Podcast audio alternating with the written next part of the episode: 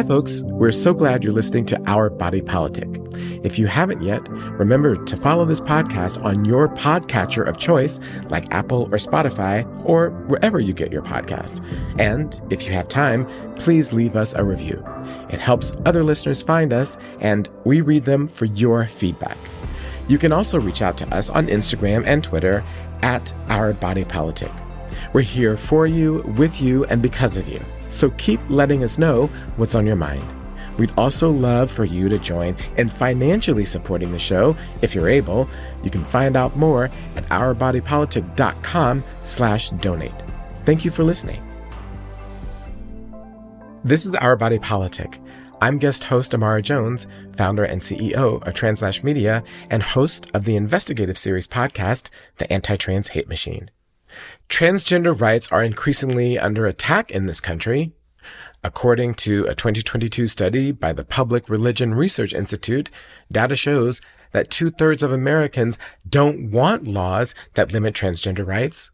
But politicians on the right, who have long used gender and family issues to appeal to conservative voters, are now trying to reach broader audiences with anti-trans rhetoric.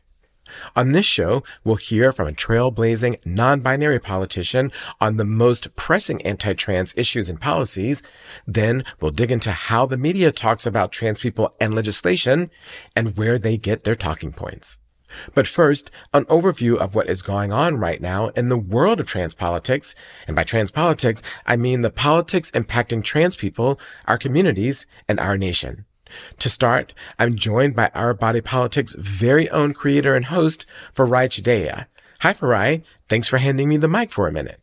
Oh, please. I love having you in the bossy seat and, you know, happy pride, happy being ourselves, happy being human. So, mm. Translash Media has grown from a docu series in 2018 to uh, launching your podcast in 2020. Uh, around the same time, we started Our Body Politic Tell me about your journey into being a media maker, you know, your early media work.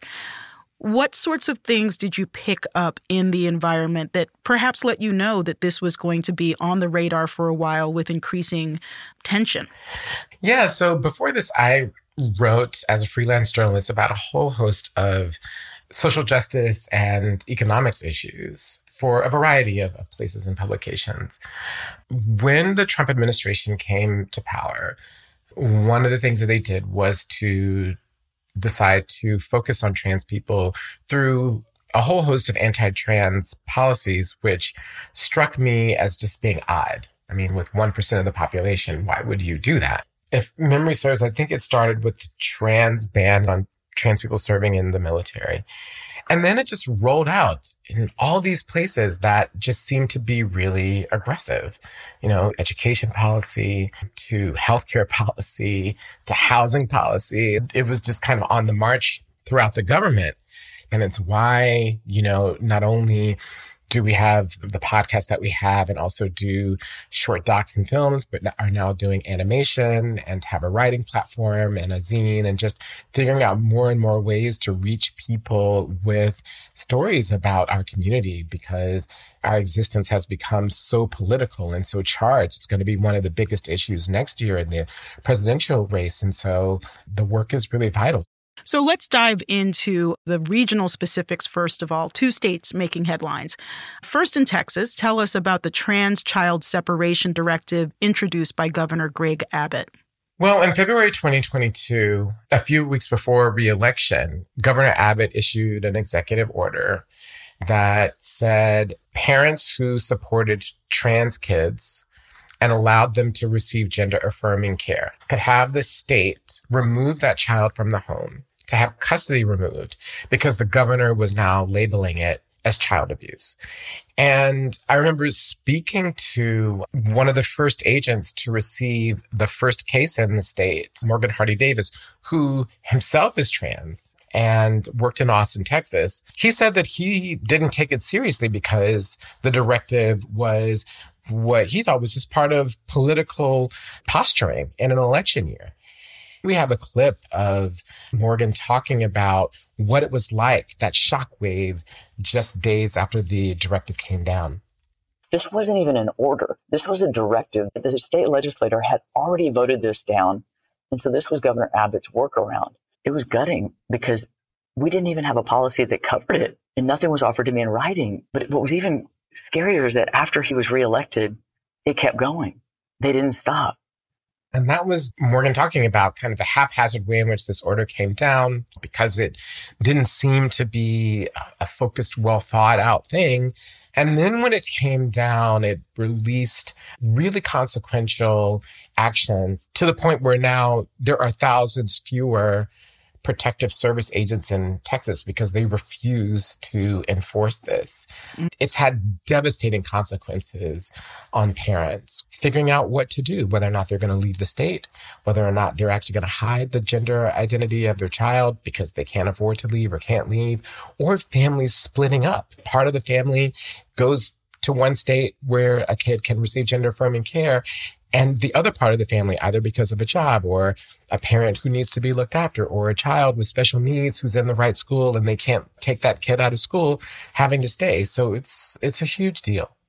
Yeah, I actually was at a women's business networking event in New York and met a Texas mother who was going through this. And, and I can't imagine the range of different decisions that families like hers have to make. So let's just dig in a little bit. Why are family issues around children and parents so much of the anti trans narrative right now?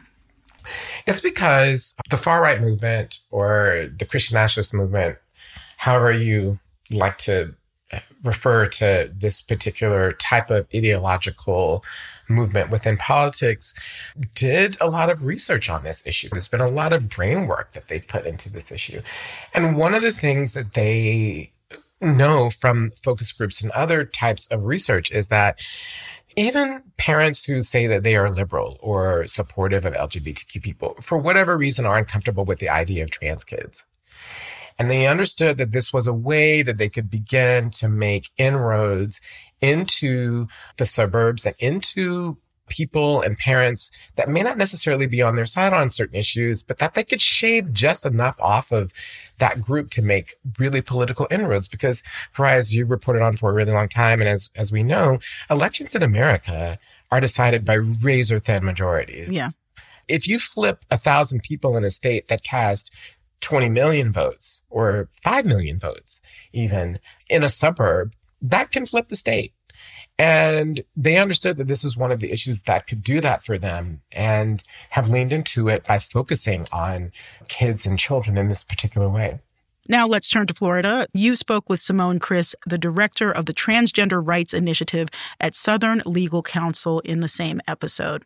Yes. One of the things I've learned from the way that this movement works is that usually when one thing happens in one place. It's a road test to see what the contours are. And then it will begin to popcorn in a variety of other places. Mm. So you can look at what Governor Abbott did in Texas as a bit of a road test, but it was under an executive order.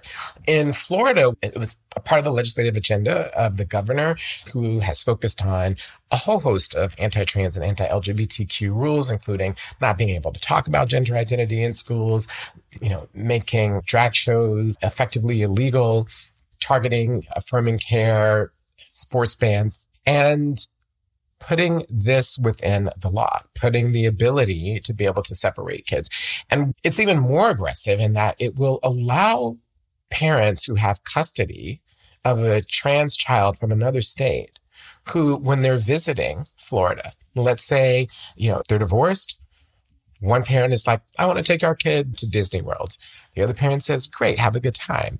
While the parent is in the state of Florida, they can go to a judge and say, the other parent is providing gender affirming care to this kid. I believe it's child abuse. And the Florida judge will transfer custody of that child from the custodial parent to the non-custodial parent such until the time that it can be re-adjudicated in the original state. Wow. So it's an even more aggressive intrusion into families. And here is Simone Chriss, whom you mentioned, talking specifically about this and what it means for families and kids. The provision that they amend or create falls under the custody provisions in state statute. And that was actually created to prevent things like parental kidnapping, which is what Florida is incentivizing through this bill. So it sort of creates this reverse safe haven where unaffirming parents can bring their children to Florida. Yeah, I mean, I happened to know in middle school a girl who was kidnapped by her non custodial parent. This is serious, you know? How are people in the legal community, transgender or not, responding to uh, a law like that? They're suing. yep. You know, they're suing. And I think that we have to realize that the suits present a double edged sword. For one thing, the legal system is a remedy right, for these laws, many of which are being declared unconstitutional. At the same time, the far right and Christian nationalist movement also wants these cases to be adjudicated because there's a sense and a belief that they have been able to essentially tilt the judicial system enough specifically the Supreme Court, in their favor to where they will win these cases. And I think that we have to be prepared that, like an abortion, we don't actually know whether or not these being adjudicated is going to work out in the favor of trans parents and trans kids. I think that the broad effect here is to figure out how far the state can go in intervening in the parenting of kids to drive the behavior that they want. And I guarantee you in the next legislative session, we're going to see an explosion in these types of bills because mm. this is generally the way that it works. Let's go over how transgender rights are impacting debates over healthcare, sports, and race. So, healthcare, what's the landscape?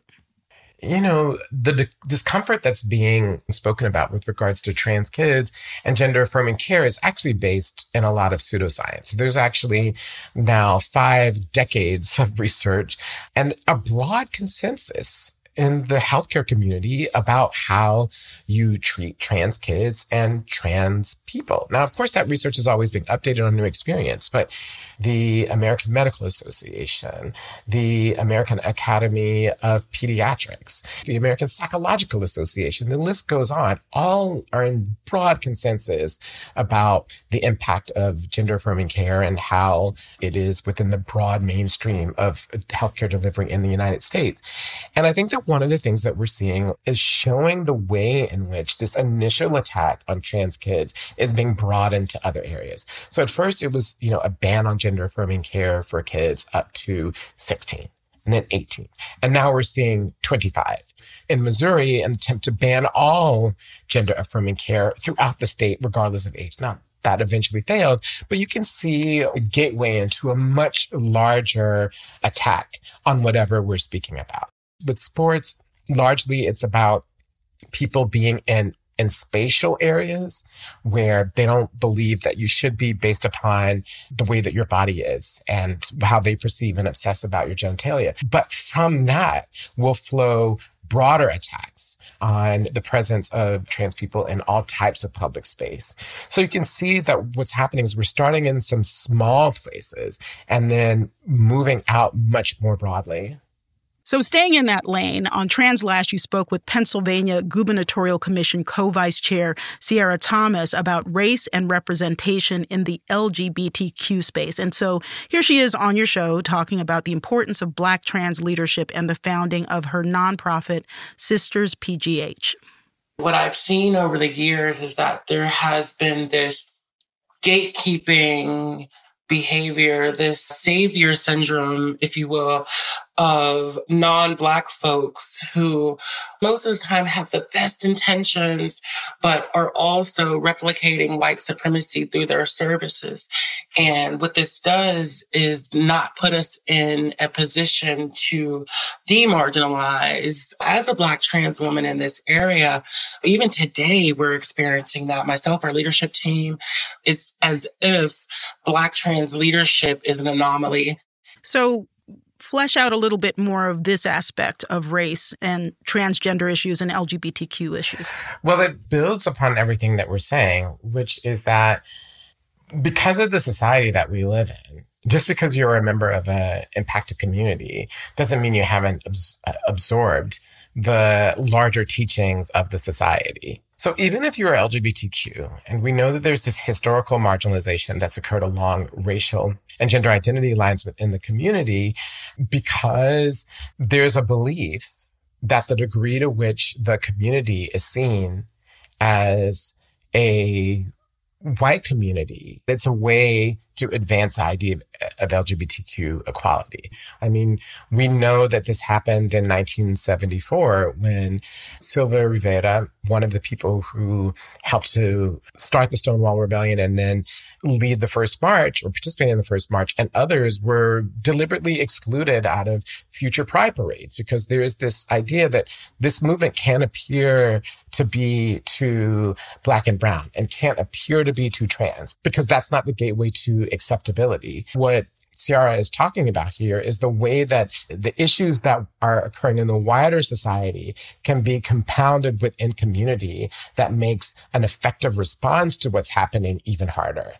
So, Imara, Translash Media is just wrapping up the second season of the limited series podcast, The Anti Trans Hate Machine. What is that project all about, and, and what are you doing with this season? So the anti-trans hate machine looks at the people, the money, the billionaires, the organizations, the politicians, and the religious ideology that are driving the anti-trans legislation. And we learned so much that we decided to put it in this narrative form of this investigative series.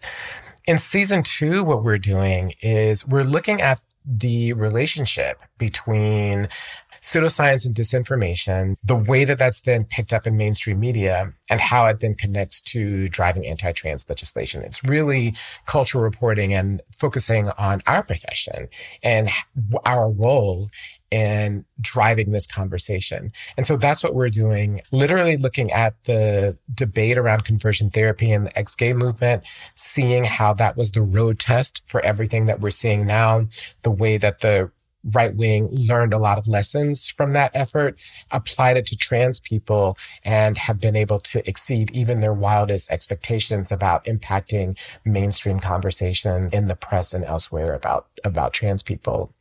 You know, just pinging off of your mention of conversion therapy, it brings to mind the 2024 general election, where you have former Vice President Pence going up against his former boss, former President Donald Trump, and many other people. What are you hearing from the GOP and, and for that matter, the Democrats on transgender issues?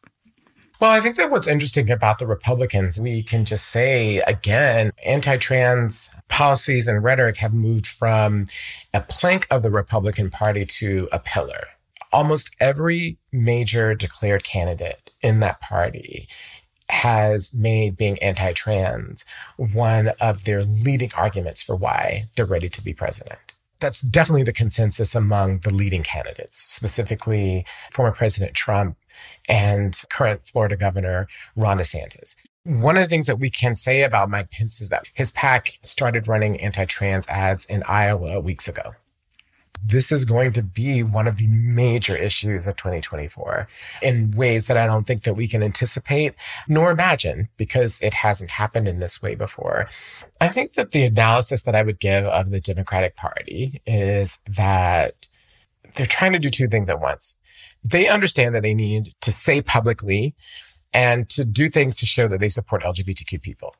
At the same time, I think they're really worried about the way in which the discomfort around trans people has been um, successfully activated and weaponized in places all across the country. They're wary of being seen as being too forward leaning on this issue because the voters that they need in the suburbs, some of them are going to be really uncomfortable on trans issues. I do think they're trying to do two things at once and neither necessarily, you know, with the greatest commitment because you're trying to walk a fine line. And I think that we'll see how it plays out. To bring home even more of the work you've been doing, you have spoken with many elected officials on the Translash podcast, including Montana State Representative Zooey Zephyr, the first openly transgender person to be elected to the state's legislature. Here's Zoe on your show. There's, you know, conservative think tanks and, you know, conservative legislatures that are pushing this anti-trans rhetoric and anti-trans policies. But at the community level, when you get down to the daily life, there's a lot of support and love there. And to me, I hold on to that as I move forward. I have to figure out how do I get people on the right to realize that this isn't what their constituents want. This isn't what Montanans want. It's not what conservatives in Montana generally want. And from a strategy point, it's also losing the right elections like we saw in the 2022 midterms. And that was from when she won the election. A few months later, she faced censure and backlash from her GOP colleagues. So even with the record number of runs and wins from the transgender community in 2022, what are transgender politicians coming up against? They're coming in for tremendous backlash. I, when I listen to what Zooey said at the time, even though that's true, that still didn't stop the state legislature from passing anti trans legislation and also censuring Zooey. Their political calculation is that these attacks are good politics, regardless of what the polls say. And I think that that's interesting for people who follow politics to ponder, right? Do we believe the polls or do we believe the practitioners and what they think works and doesn't work? Zooey was not the first to come under attack. Another person who will speak to the very first person to be censured by a state legislature for who they are is Mauree Turner, state representative from Oklahoma, who is trans, non-binary, and Muslim. I think that what we are seeing is something that's potentially very worrying. We know that throughout history, totalitarian regimes target people who have big voices and big microphones, regardless of whether or not they are able to implement their views through political power. What we are seeing is the targeting of state legislators who are trans, non binary, who are black and brown, simply because they have a microphone in the halls of government. And I think that everyone should be very concerned and on alert again, they're seeing the contours of how to do this in a specific population.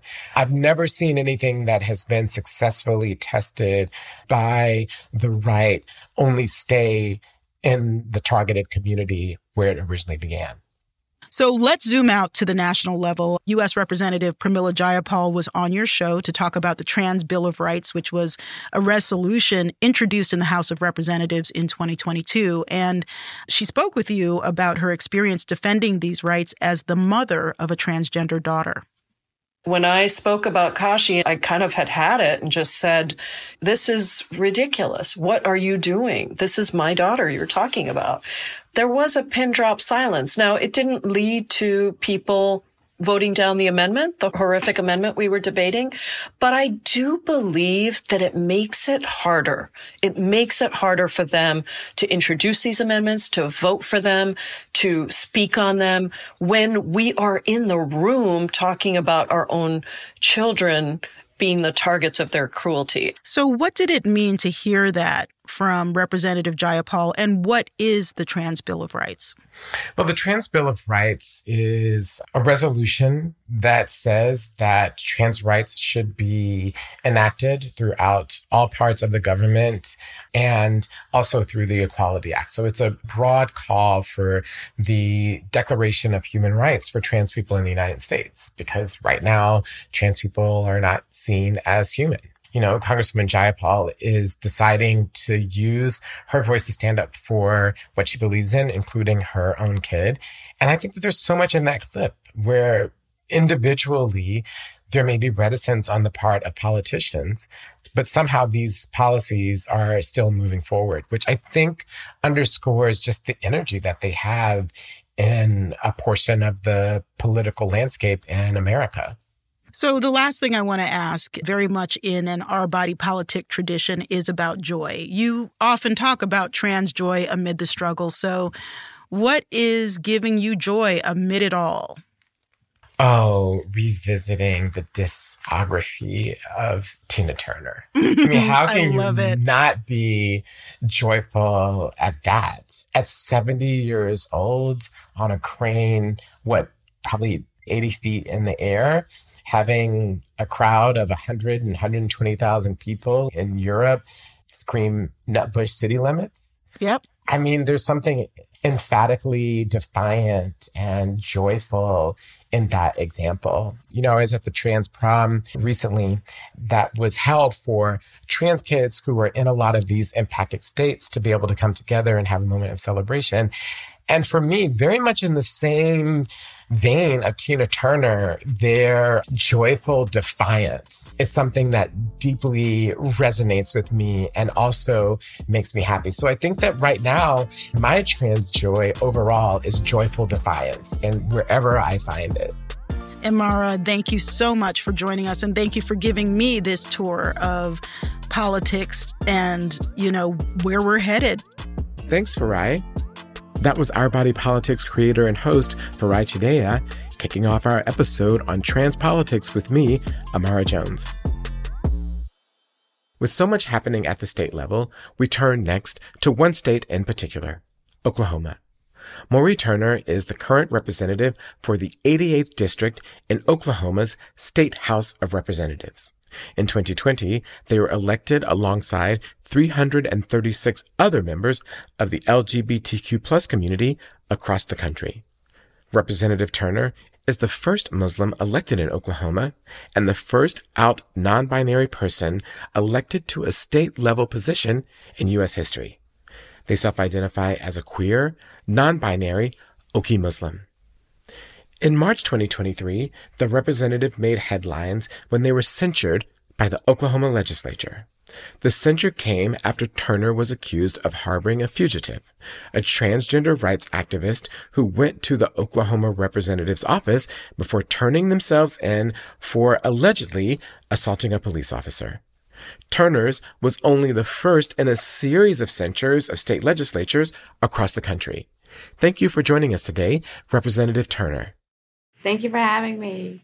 So, for people who are not from Oklahoma, can you please tell us about the 88th district? What is it like, and how would you describe the needs of the 40,000 people that you represent? Yeah, so 88 is it's like the hub of arts, culture, entertainment, education, activism, I think, for a good portion of Oklahoma. Like long before I even knew what a house district was, like House District 88, it was a place I was coming to often. My brother went to school here at Oklahoma City University. So I spent a lot of time in like high school and middle school here. And it also, uh, the 88th district houses our, our neighborhood or our 39th Street district. And um, just a place where so many queer and trans Oklahomans come to be fully and freely themselves. I think still, it's still predominantly white. And so another thing that I don't think a lot of people talk about too often is that I am uh, the first Black person to hold this seat. I think that both from who you are and the place that you represent, people would be surprised because the thought is that Oklahoma is a firmly red state. Though, like so many in places that we consider to be quote unquote red, does have these areas of blue and others of diversity you do you find these pockets uh, all throughout oklahoma right we've got a good portion of historically all black towns here like oklahoma was a place where throughout history folks would come to be fully and freely themselves like places like norman oklahoma which was i think a few years back like dubbed like a safe haven place for 2S LGBTQ plus folks. And you see these places kind of growing too, like despite, I mean, it is a deeply red state, right? Which I think keeps a lot of national organizations from looking at Oklahoma, but it is a place where rural Okies, like liberal Okies, are continuously fighting to preserve what truly is an Oklahoma standard, to just be able to to protect ourselves and our neighbors, right, to take care of each other. So that diversity kind of explains, uh, it would seem, your election as well. Mm-hmm. I think wholeheartedly, right? Um, and specifically for House District 88, it's been progressive and liberal long before I held the seat. Like it has been historically democratic, I think, for at least like the last three decades. I think 88 specifically is a place where a lot of our organizers and activists like really come to grow something and to also like still maintain a deep sense of community. Like people want to be able to relate to politics, not just say like, oh, okay, like that's the person like in that suit and tie that represents me. And like I'm so far removed from them. Right. But we get to create a place where everyday folks, right, from city council to school board, like 88 has like so many phenomenal leaders that really show that folks directly impacted can be our own representation. Um, and I think that's something that grows because in our most recent election, Oklahoma County, I think went solidly blue because that community organizing, I think it catches like wildfire, right? When folks are like, oh, wait, we can do this, right? We can ask for what's next. We can write the playbook and then we can also work it to make sure we get it. And I think that's one of the most beautiful things about Oklahoma and House District 88 specifically. But one of the dynamics that has come up is uh, the fact that you and people like you are being debated within those walls in terms of your place in society. Oklahoma is one of the states that's banned gender affirming care, along with a series of other anti trans uh, bills that have been debated and passed. And so I'm wondering how is it for you going under the dome each day and having your validity questioned um, beyond just a clash of values, policies, and politics? Oh my goodness. I am deeply introverted. Going into politics was never in the cards for me. I wanted to become a veterinarian and live like on a ranch in Montana by myself, you know? So when I go from a place of being an 88, right? And into a capital where I will have Republican colleagues look at me across the aisle or either come to my office and say like, you know, trans folks are made in the image of God, right? Like this is a really powerful thing. And then also vote away our access to health care, um, without even batting an eye. Uh, for me, it's just very jarring. Uh, because as a community organizer, one of my big things is that people can say anything they want to, but the action, right? That's the most important thing, right? And so like when you tell me that trans folks are made in the image of God and then you go and you vote our rights away, just some of the most heinous legislation that really tries to rip away the humanity of trans Oklahomans, of gender nonconforming Oklahomans. And then at the end of the day, you'll slink off to my office, right? And say like, I'm so sorry you had to experience that. Or, people really don't care about this in my district, but you know, sometimes we just have to go along to get along, things like that. And I'm like, well, while you're going along to get along, people are dying, you know? Like that's a line of work I thought I'd never have to be in. What's interesting is the way in which, even in the conversation that your colleagues have with you, that there's this intertwining both of identity and religion, of your identity and what their religious views are. And so I'm wondering if you can just talk about for you what that experience is like when your colleagues are saying, well, for us, this is about religion, um, and missing the fact that you two are a person of, of faith with a different uh, religious experience and lens.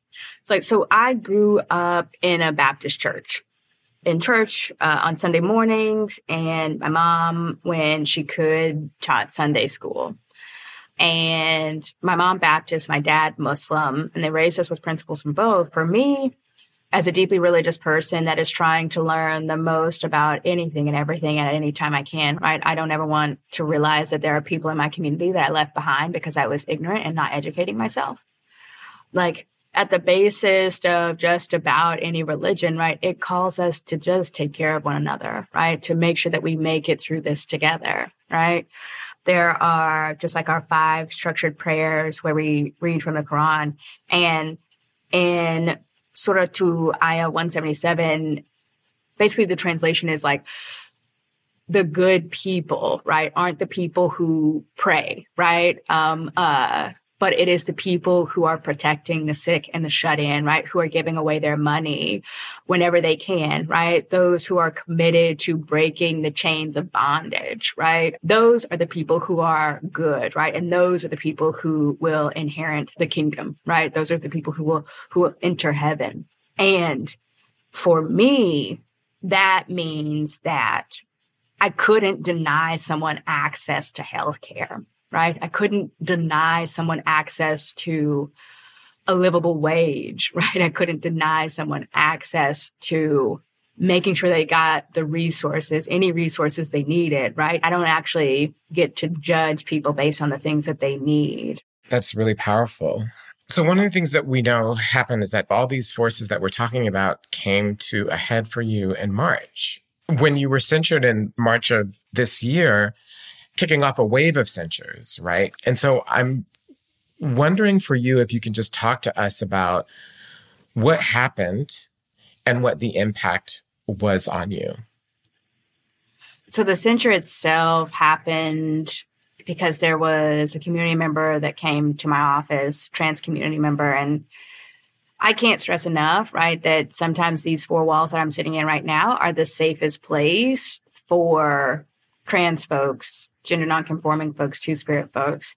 And I, I think for the censure specifically that outlined, unless I apologize to the body and more specifically to the Oklahoma Highway Patrol, that I would not be reinstated to my committees, right?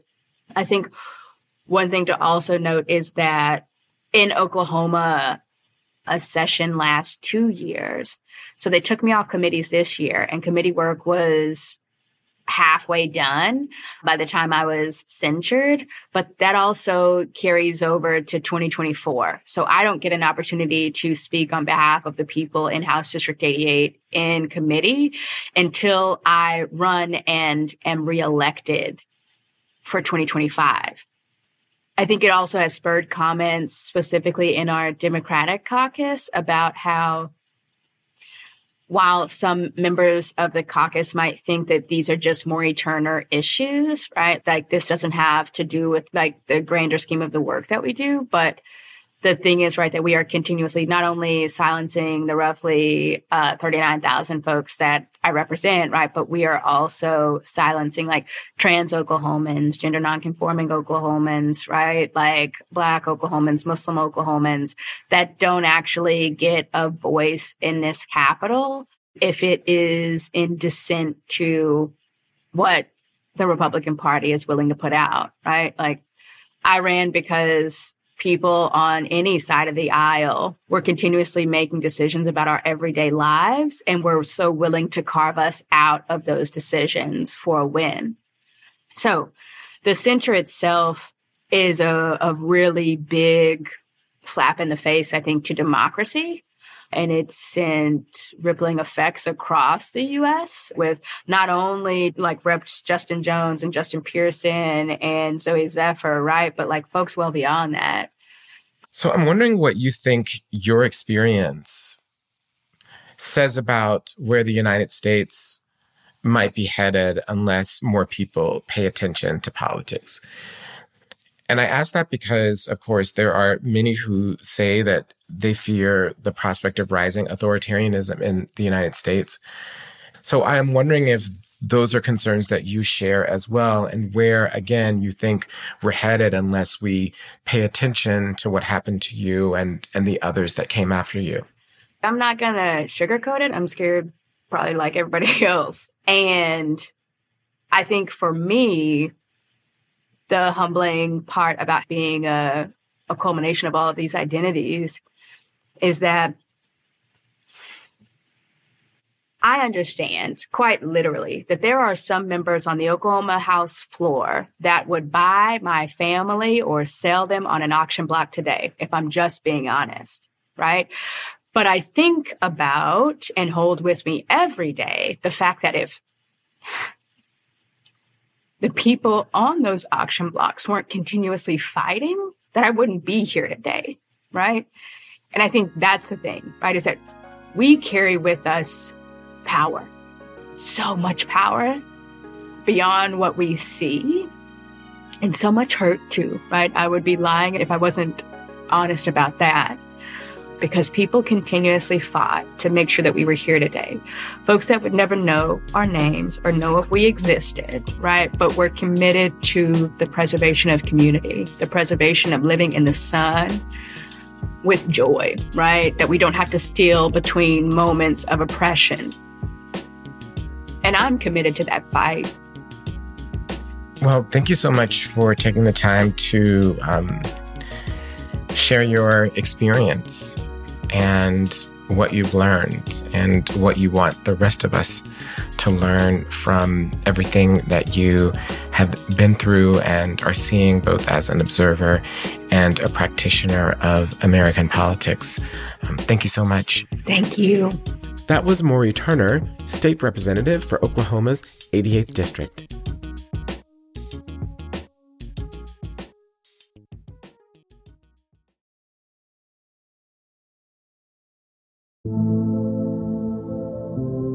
Welcome back to Our Body Politic. I'm Imara Jones, founder and CEO of TransLash Media and host of the podcast, The Anti Trans Hate Machine, sitting in for Farai Chideya.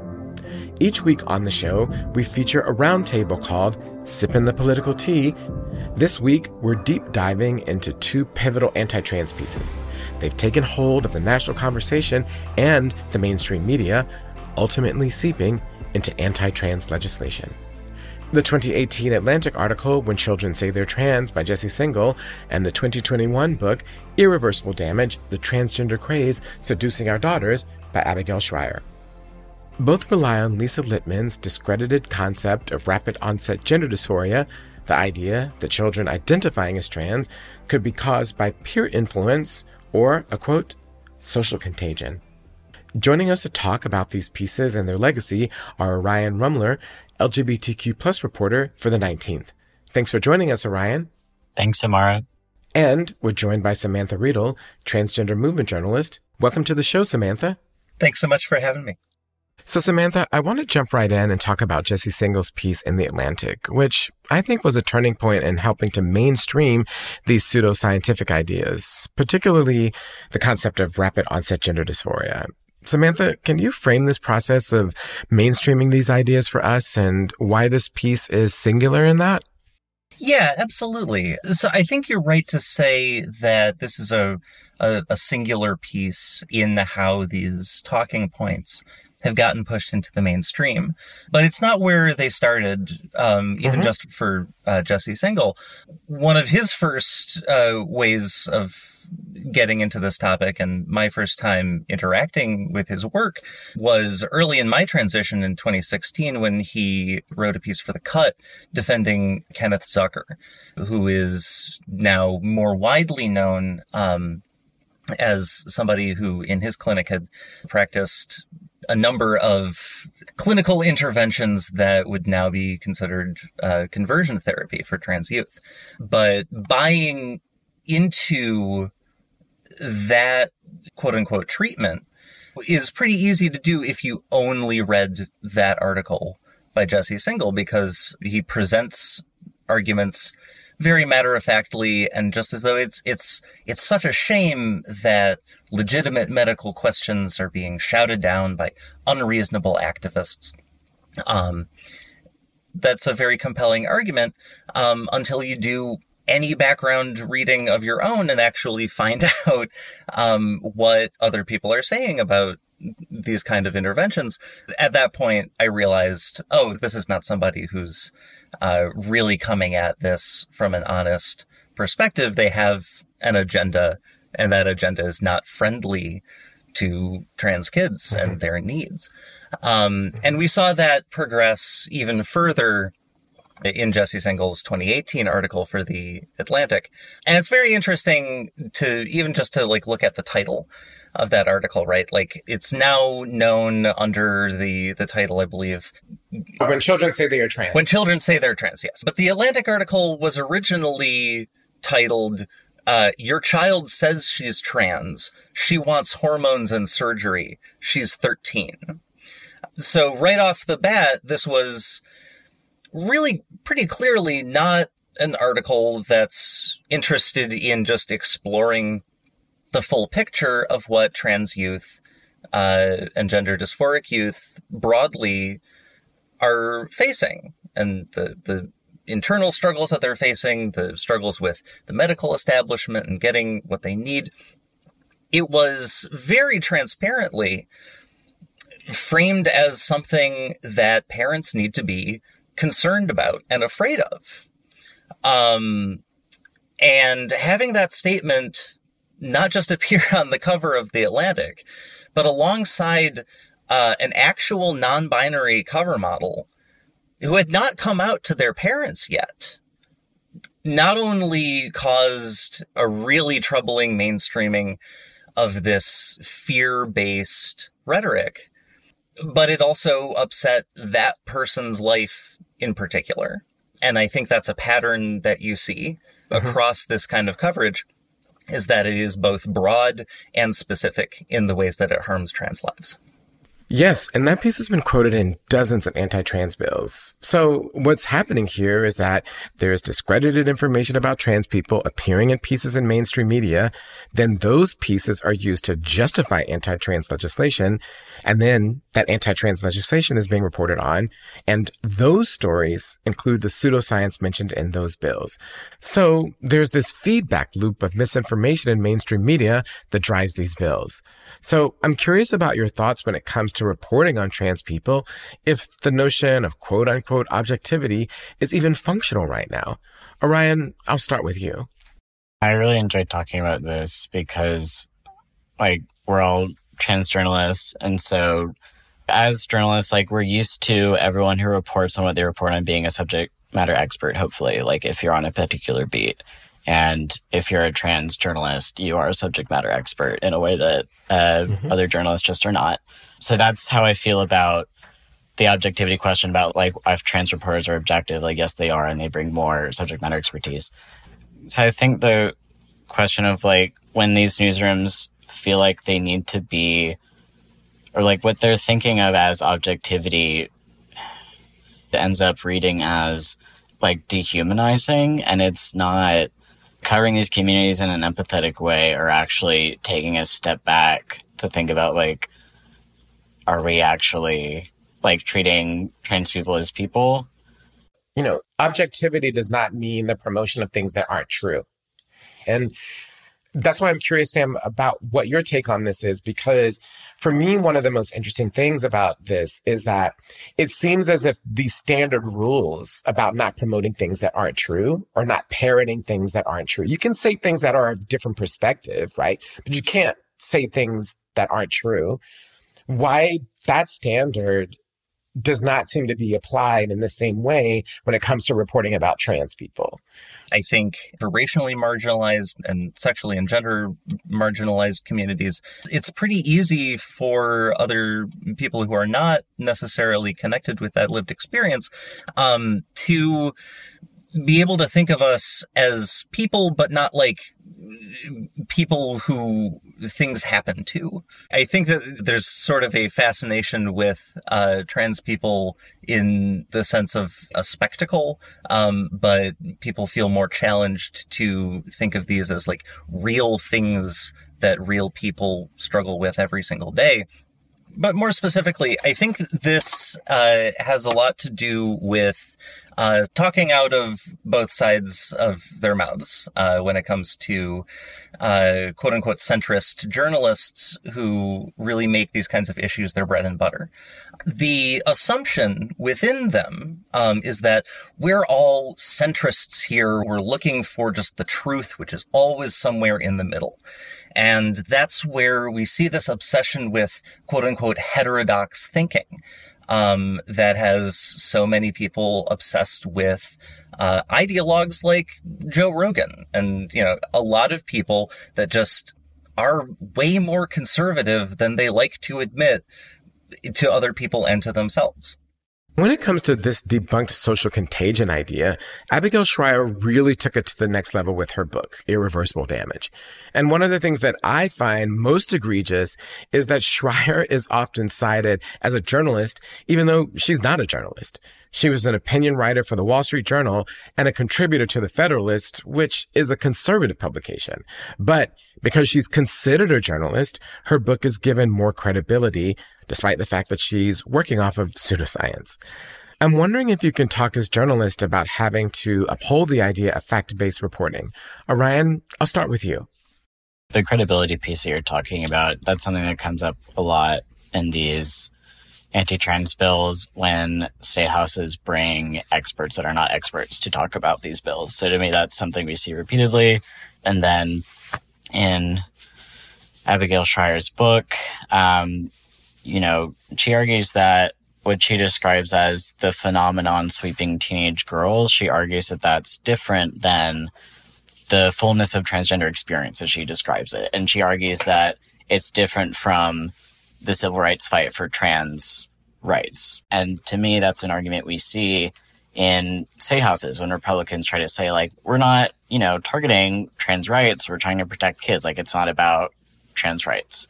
To me, there are a lot of points in this book, rhetoric, that we can see continue through these state houses. And another that stands out to me is, you know, in her introduction, she says, like, the more she learned about adolescents who she says suddenly identifies transgender, she becomes haunted by wanting to know, quote, what's ailing these girls. So her book references repeatedly and is trained around this idea of like, we need to protect girls from, you know, being caught up in transitioning into men. And to me, that's an anxiety we see in anti-trans rhetoric, specifically in, um, like fear around fertility for trans men. So some, uh, several of the ideas that she plays out in this book, we do see, uh, repeated through anti-trans rhetoric. Mm-hmm. Sam, what do you think about again this interplay between um, someone who is actually out with an opinion, right, that they're driving in the world, being um, conferred the idea of journalism, where if they were on any other type of reporter talking about any other subject, that wouldn't be the case. But uh, this conflation between opinion when it comes to reporting about trans people and what's fact yeah, I think that's, and it's something that all of us have dealt with in our own careers, right? Like, I know that sometimes when an article of mine gets picked up by um, another site, uh, sometimes their comment section will have all these like, this isn't news, this is an opinion, because I have clearly staked a, a lane, and my lane is trans joy is good, actually. How controversial? It's it's extremely controversial, Imara. Uh, but yeah, it goes back to um, what you were saying about you shouldn't be able to use these debunked scientific, pseudoscientific ideas to push an agenda that anybody should take seriously. And in Shrier's book, she isn't just relying on anti-trans pseudoscience. She also relies on like pseudo sociology as well. Um, she references the work of Jean Twenge, who wrote about adolescent mental health and screen time pretty extensively in the 2010s, taking the argument that you know, kids are spending so much time on phones and iPads and everything, and it's this screen time uh, and not enough interpersonal time that's driving uh, bad mental health outcomes. And that was really thoroughly debunked. But we still see, like, Shrier drawing these ideas uh, to prop up these equally debunked and unsupported ideas from the places like the Littman study, uh, which get their sources, as Jesse Singal also did, from outright anti-trans sources like the uh, anti-trans feminist group Fourth Wave Now, where a lot of these uh, quote unquote concerned parents statements and, and accounts are sourced from. Um, so the writers themselves are so strongly positioning themselves as, you know, objective and I have respect for trans people, but I have some concerns about what the most egregious and most outspoken people among you are saying because that's, that's pushing things a little too far. You can position yourself that way. And then as soon as, if people take you seriously, you can feel free to continue along um, as as far as you like and just deny the consequences of what your work actually has. And meanwhile, marginalized reporters who are in our communities, who are reporting on things that we see just around us all the time, are told that because we are too close, because we live what is going on in our communities and we live the attacks and the violence, that disqualifies us from writing quote unquote real news. And it's a false distinction. I'm wondering if you can just talk a little bit about um, the importance of having, you know, trans journalists um, and trans people being considered valid in the reporting of our community, because I'm sure that a lot of people will be listening and saying, well, what can we do about this? And I think that one of the things that um, is a possible um, answer is the inclusion of more people who are trans um, in mainstream newsrooms to be able to report on our community in ways that would actually be fair. I think that part of the issue that we're facing is that a lot of people's default state when it comes to thinking about trans people has a lack of trust.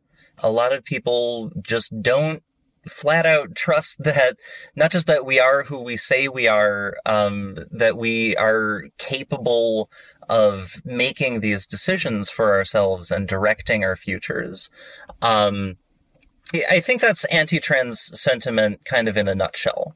I think for people who are still just kind of in the throes of this bizarre culture war um, in which they've been subjected to a lot of misinformation and may understandably not know who to trust at this point. Um, it is important to see more trans people telling stories from our communities. These are human stories. These are things that more people than you realize in your communities as well are going through. And this is the support uh, that we need. Mm-hmm. And Orion? I'd say the one of the biggest reasons that it's important for trans people to report on our own community is that I think we're more focused on the impact of what's happening than a cisgender reporter who is probably going to be more preoccupied with like what's the legislation specifics, which is important, the machinations of how it's being developed, which is also important. But for me, it's like my number one is like, how is this actually affecting people right now? And if we're not including that, then like, why are we writing this story? Um, and I think that's what trans people put first that we need in newsrooms right now. Well, thank you so much for joining us and for talking about this interplay between our jobs, um, the information that's out there, and how it's driving um, these bills. I think that's a critical part of understanding our political conversation around trans people right now. Um, so, thank you so much.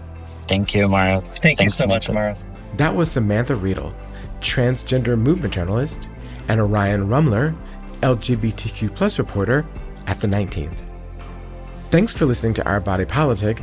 We are on the air each week and everywhere you listen to podcasts. You can find us on Instagram and Twitter at Our Body Politic. Our Body Politic is produced by Diaspora Farms and Rococo Punch. Farai Chideya, Nina Spinsley, and Shanta Covington are executive producers. Emily J. Daly is our senior producer. Bridget McAllister is our booking producer. Natina Bean and Emily Ho are our associate producers. Monica Morales Garcia is our fact checker. This episode was produced by Emily Ho, Mona Hassan, Andrea Swahe, and Monica Morales Garcia.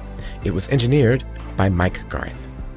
This program is produced with the support from the Luce Foundation, Open Society Foundation, Ford Foundation, Craig Newmark Philanthropies, the Charles and Lynn Schusterman Family Philanthropies, Democracy Fund, the Harnish Foundation, Compton Foundation, the Heising Simons Foundation, the Be Me Community, Katie McGrath and J.J. Abrams Family Foundation, the Pop Culture Collaborative, and from generous contributions from listeners like you.